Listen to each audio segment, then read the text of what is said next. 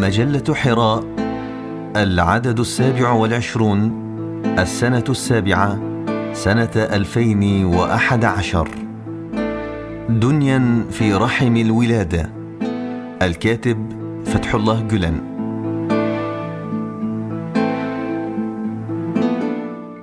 يمر العالم الإسلامي في الآونة الأخيرة بأحلك الفترات تأزما على مر التاريخ.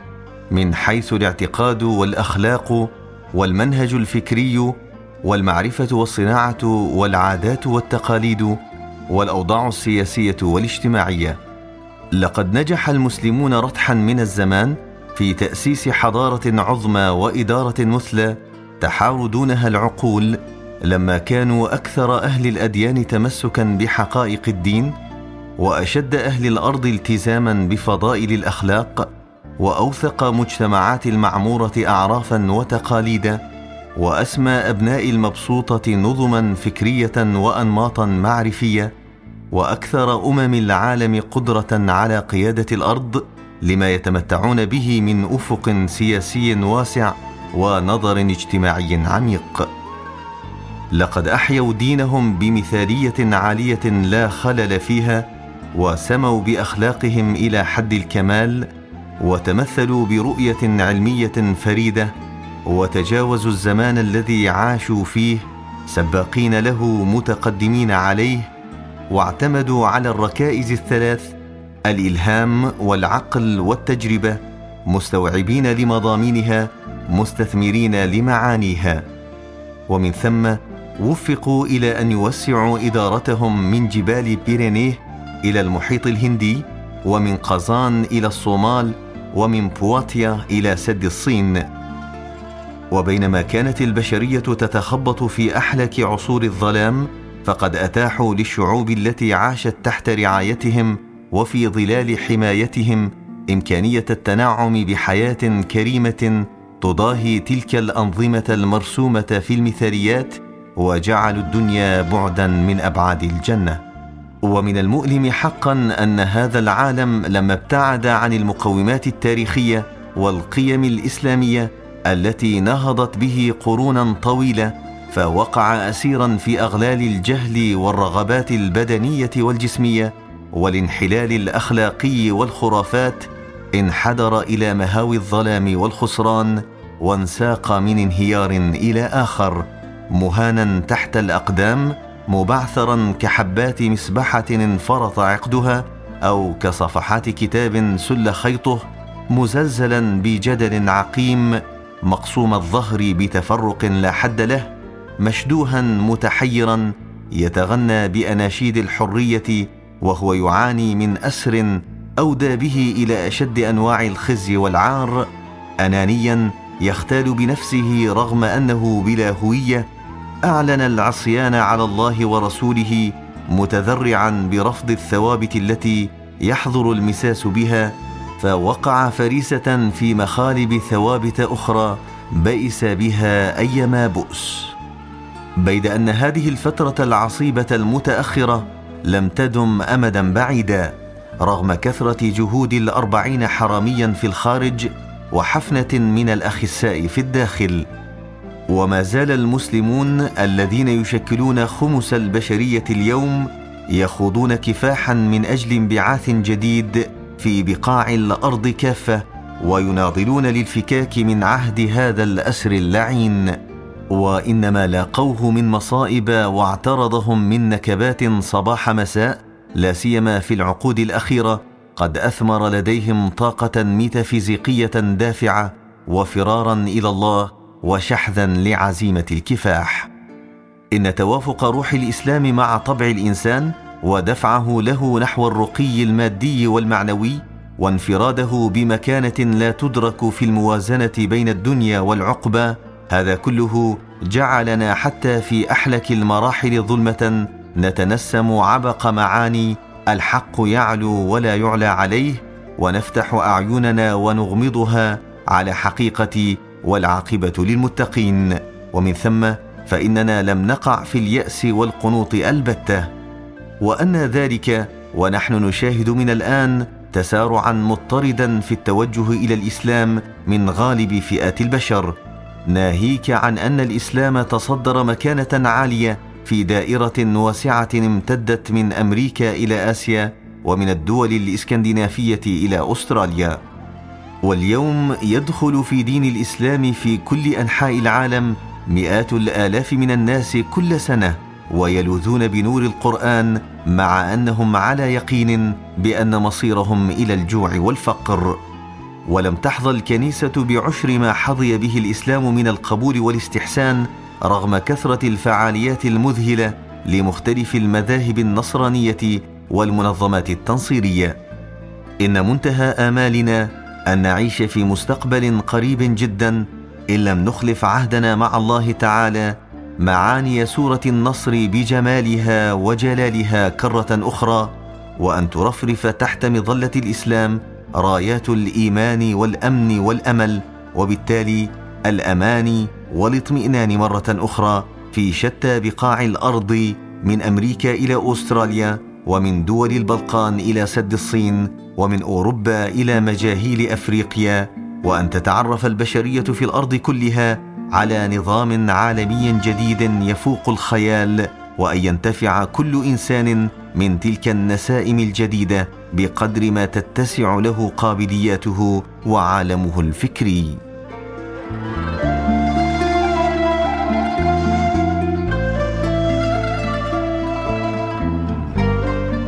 ورثة الأرض.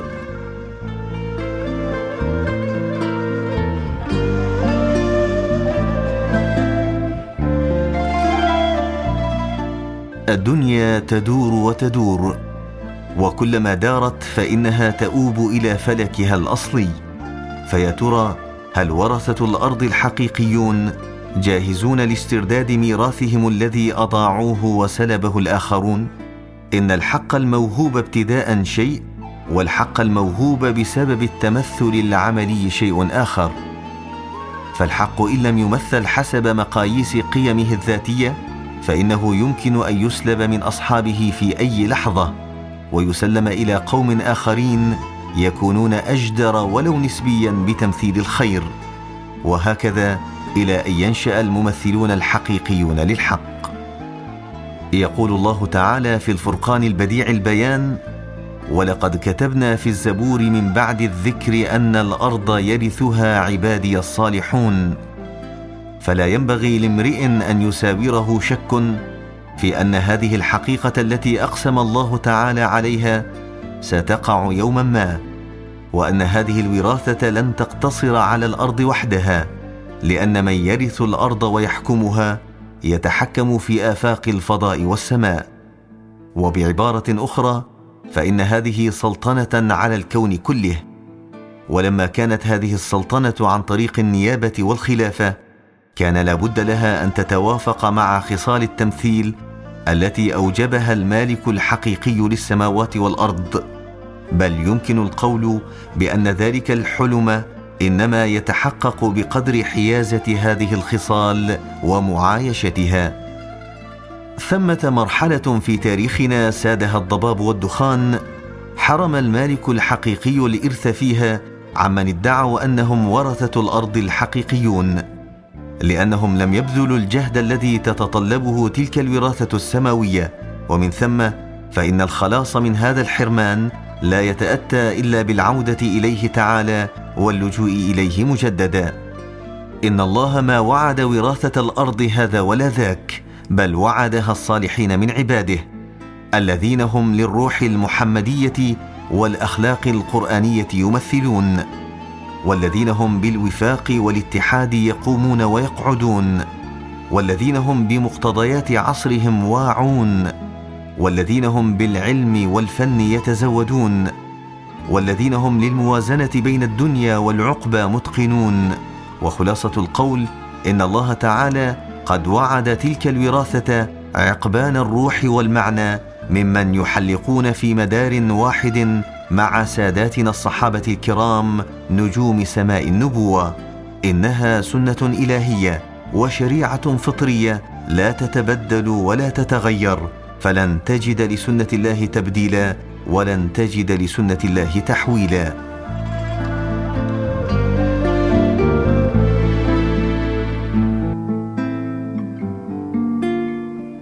عوامل الوراثة.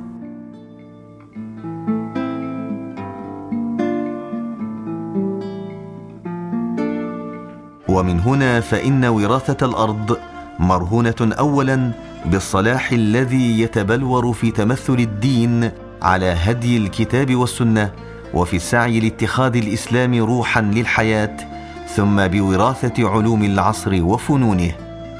ولا يغيبن عن خلدنا البتة أن المجتمعات والأمم مصيرها إلى الخذلان غدا مهما كانت ظاهرة اليوم ما لم تأخذ بالشريعة الفطرية التي نشهدها في الكون مظهرا لتجليات صفتي القدرة والإرادة ولم ترع مجموعة القوانين الإلهية الصادرة عن صفة الكلام أو كانت عرضة لتغير داخلي في حياتها المعنوية. وكما أن التاريخ مقبرة الأمم البائدة يجهر بهذه الحقيقة مدويا فإن الآية الكريمة ذلك بأن الله لم يك مغيرا نعمة أنعمها على قوم حتى يغيروا ما بأنفسهم تذكرنا بأساس قويم في الظهور والانهيار أو العز والذل وتشير بوضوح إلى قصور هائل لدى المسلمين في هذا العصر. ويتلخص هذا القصور في المسخ الذي أصاب المسلمين في حياتهم الروحية والقلبية من حيث بنيتهم الداخلية وفي التخلف الشاسع عن العصر من حيث بنيتهم الخارجية. وسواء كان هذا المسخ والتخلف ناجما عن الموانع الخارجية المتتالية قرنا بعد قرن أم كان عن جهلنا ونقصنا وضعفنا إلا أن الواقع يشهد بأن أمة الإسلام باتت تنزف الدم في الآونة الأخيرة وأصبحت غير مباليه بمصادر قوتها التي نهضت بها قرونا طويلة. نهضت بها وجعلتها وارثة الأرض حقا. أرجوكم هل يمكن القول بأن الذين ادعوا تمثيل الإسلام في مرحلة بائسة من حياة أمتنا كانوا أرباب حياة قلبية وروحية عميقة على مستوى الأوائل؟ وهل بوسعنا أن نقول أيضا إن المسلمين في تلك المرحلة مثل الصحابة الكرام في عدم انشغالهم بالحياة لأنفسهم وفي تحفزهم من أجل إحياء الآخرين؟ ترى كم وجها مشرقا في تلك المرحلة فضل الموت في عزة على الحياة في ذلة كما في المثل إما الدولة في الأمجاد أو الغربان على الأجساد. وكم روحا نورانية لم تخضع لضغوط أعدائنا البتة واستقامت في حياتها فما حادت ابدا عن النهج القويم. وإن التخلف الإداري وقصور الإداريين لا يكلم الفؤاد. خاصة في تلك المرحلة البائسة لا سيما أننا عجزنا عن إنقاذ أنفسنا من الرزوح تحت الوصاية بينما حرم القرآن الكريم علينا الحياة تحت وطأتها. أو ننكر أننا نتذلل على أعتاب الظالمين الذين يسحقوننا تحت نير سيطرتهم منذ سنين وسنين؟ وهل بوسعنا أن ندعي أننا استجبنا كما يليق بورثة الأرض لما أمرنا به ديننا من استعداد تام وتأهب حذر في مواجهة ألد أعداء أوطاننا وتصوراتنا ورؤانا. واذكروا قسم الله تعالى بالخيل ووسائل الكفاح في القرآن الكريم. وكذا أمره سبحانه بإعداد كل أنواع الأجهزة والعتاد. الدين والدنيا.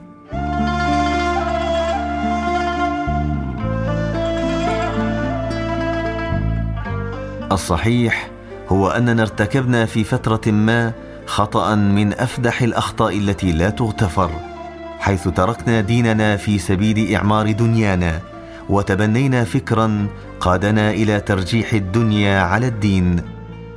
ومنذ ذلك الحين وما زلنا نتخبط في شباك المستحيلات فأضعنا الدين وعجزنا عن إحراز الدنيا.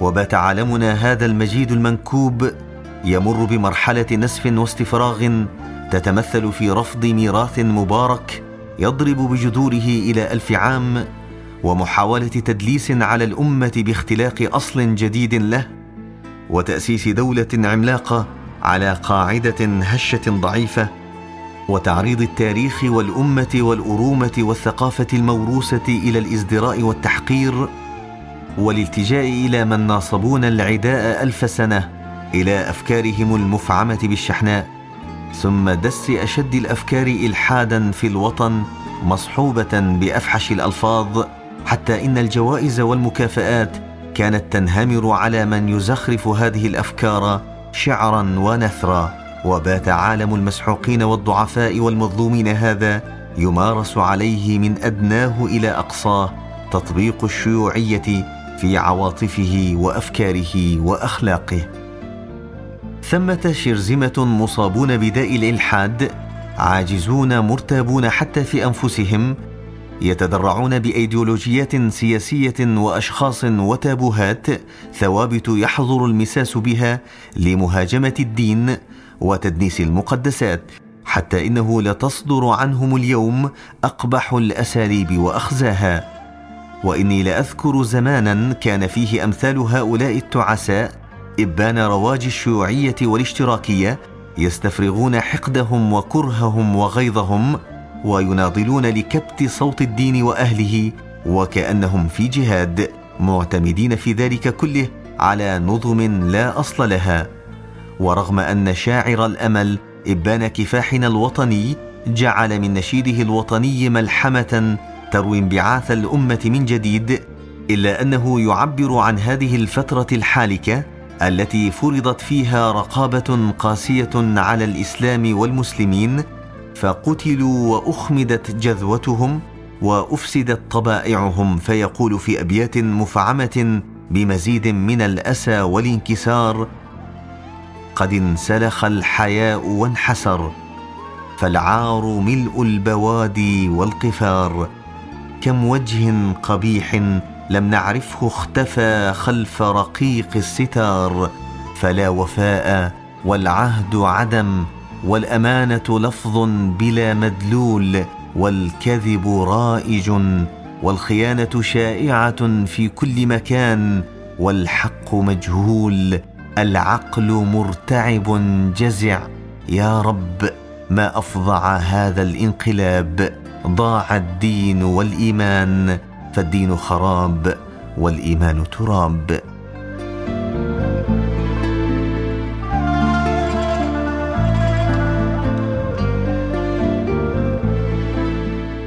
وأود أن أنوه هنا إلى أن هذه الأمة الأصيلة قد عجزت عن قمعها بالكلية شتى أنواع الضغوط القهرية الإلحادية المزاجية التي تعرضت لها طوال هذه السنوات.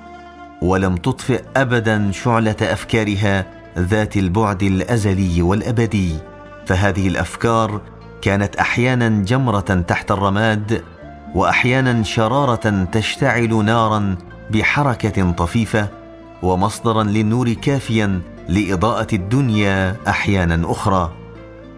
لكنها بقوة الجذب المركزي الناجمة عن الحيطة والحذر والتروي اختزلت وتقلصت بقدر ما تتسع لها نواه فاستطاعت أن تجتاز أحلك أيام الدهر لتصل إلى مرحلة تقدر فيها على أداء مهمتها وهي على أهبة الاستعداد لتغمر الأرض كلها بأنوارها حينما يحين أوانها. بيد أن ذلك منوط بأن نستخلص العبرة من سنوات البؤس الطويلة إكراما للمعاناة المؤلمة التي تجرعناها والجهود المضنية التي بذلناها. فلنبادر مرة أخرى لكي نثبت أننا ورثه الأرض الحقيقيون بفهمنا للإسلام حقا. ذلك النبع الكافي لتحقيق انبعاثنا المادي وانبعاثنا الروحي. وبانخراطنا في جموع عباد الله الصالحين هؤلاء الأبطال المشبوبون عاطفة المسددون فكرا. المرهفون حسا المستنيرون شعورا الأقوياء إرادة.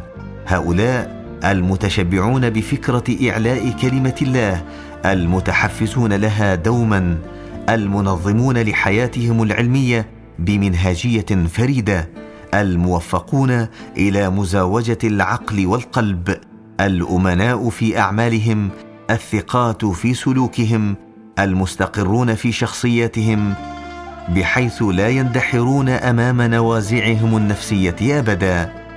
فعلينا أن نواصل السير قدما في هذا الاتجاه المفقود والخط المضيع تحت عناية الله ورعايته.